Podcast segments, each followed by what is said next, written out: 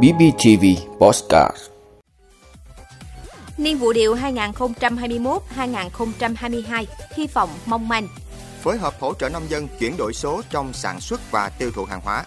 Cảnh báo nguy cơ bị chiếm đoạt tài khoản chứng khoán.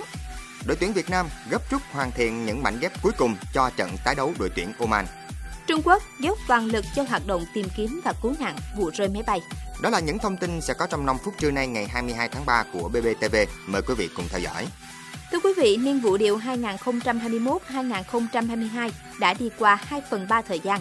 Đợt trổ bông đầu tiên đã trôi qua và hầu hết các vườn điều đều rơi vào tình trạng mất trắng sau những trận mưa trái mùa. Người trồng điều Bình Phước đang rất kỳ vọng vào đợt trổ bông lần 2 và lần cuối của niên vụ này. Bởi nếu thời tiết thuận lợi hơn thì có thể cứu vãn một phần chi phí người dân đã đầu tư. Tuy nhiên, trước diễn biến bất thường của thời tiết thời gian qua đang khiến người trồng điều bất an. Theo ông Nguyễn Ngọc Bích, cán bộ Hội Nông dân xã Long Hà, huyện Phú Riềng, đầu năm khi hơn 3.000 hecta điều trong xã bước vào đợt đổi lá thay lộc, điều ra bông rất đẹp. Thế nhưng sau Tết, trên địa bàn xã xuất hiện 1 đến 2 trận mưa trái mùa, dẫn đến bông điều bị đen rồi khô. Một số hộ có điều kiện thì phun thuốc dưỡng bông, phòng trừ các bệnh sau mưa nên cứu vớt được một phần. Còn lại đa số các hộ trồng điều của xã đều rơi vào tình trạng gần như mất trắng sau đợt ra bông đầu tiên. Xác định đợt ra bông đầu tiên mất trắng nên các hộ trồng điều chuyển hy vọng vào đợt ra bông lần hai.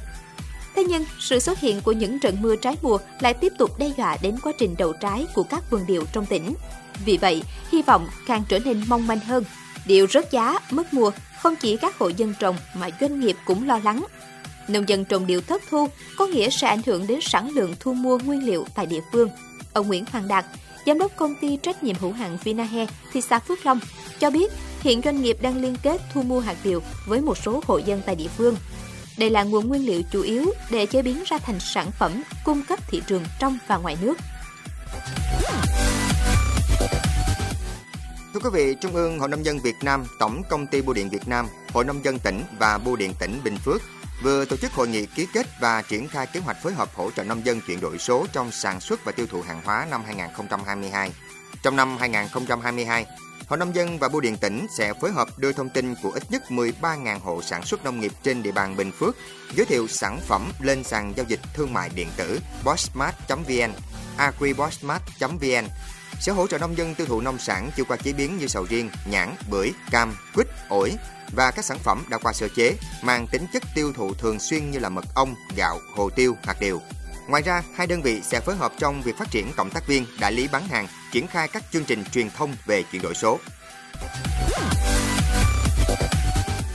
Thưa quý vị, Ủy ban chứng khoán nhà nước vừa cảnh báo nhà đầu tư về nguy cơ bị chiếm đoạt tài khoản chứng khoán qua phối hợp công tác với Phòng An ninh mạng và Phòng chống tội phạm sử dụng công nghệ cao, Công an thành phố Hà Nội, Ủy ban chứng khoán nhà nước được biết, hiện nay có một số người tìm cách truy cập vào hệ thống công nghệ thông tin của công ty chứng khoán thông qua các lỗ hổng bảo mật.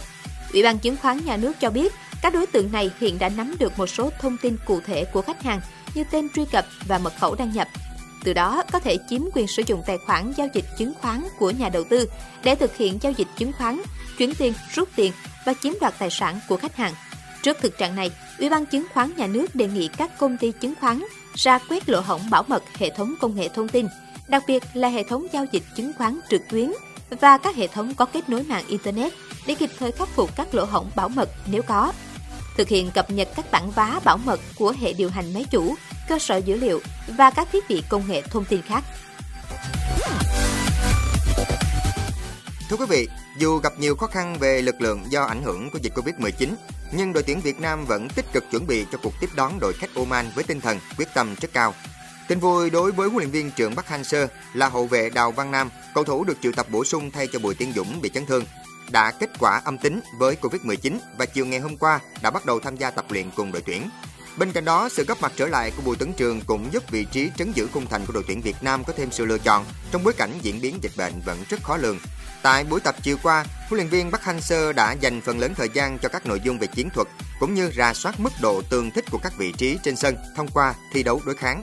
Trận đấu giữa đội tuyển Việt Nam và đội tuyển Oman trong khuôn khổ vòng loại thứ ba FIFA World Cup 2022 sẽ diễn ra vào lúc 19 giờ ngày 24 tháng 3 tới trên sân vận động quốc gia Mỹ Đình.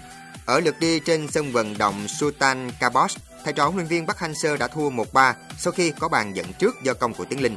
Với lợi thế từ sự tiếp lửa của khán giả nhà, đội tuyển Việt Nam đặt quyết tâm sẽ đánh bại đối thủ đến từ Tây Á trước khi hành quân sang Nhật Bản thi đấu trận cuối cùng với đội tuyển của nước chủ nhà.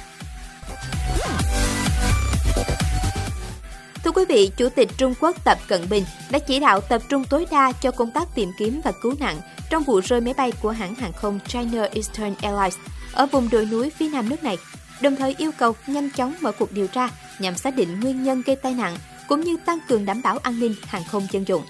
Trước đó cùng ngày, Cục Hàng không Dân dụng Trung Quốc xác nhận chiếc máy bay Boeing 737 của hãng hàng không China Eastern Airlines khởi hành từ thành phố Côn Minh, thủ phủ tỉnh Vân Nam đến thành phố Quảng Châu, thủ phủ tỉnh Quảng Đông đã mất liên lạc khi bay qua thành phố Ngô Châu thuộc tỉnh Quảng Tây. Vào thời điểm xảy ra tai nạn, trên máy bay có 132 người, bao gồm 123 hành khách và 9 thành viên phi hành đoàn. Hiện Cục Hàng không Dân dụng Trung Quốc đã kích hoạt cơ chế khẩn cấp và cử đội công tác đến hiện trường rơi máy bay.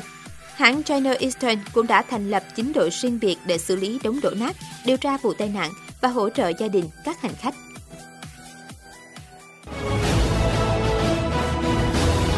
Cảm ơn quý vị đã luôn ủng hộ các chương trình của Đài Phát thanh truyền hình và báo Bình Phước. Nếu có nhu cầu đăng thông tin quảng cáo ra vặt, quý khách hàng vui lòng liên hệ phòng dịch vụ quảng cáo phát hành số điện thoại 02713 887065.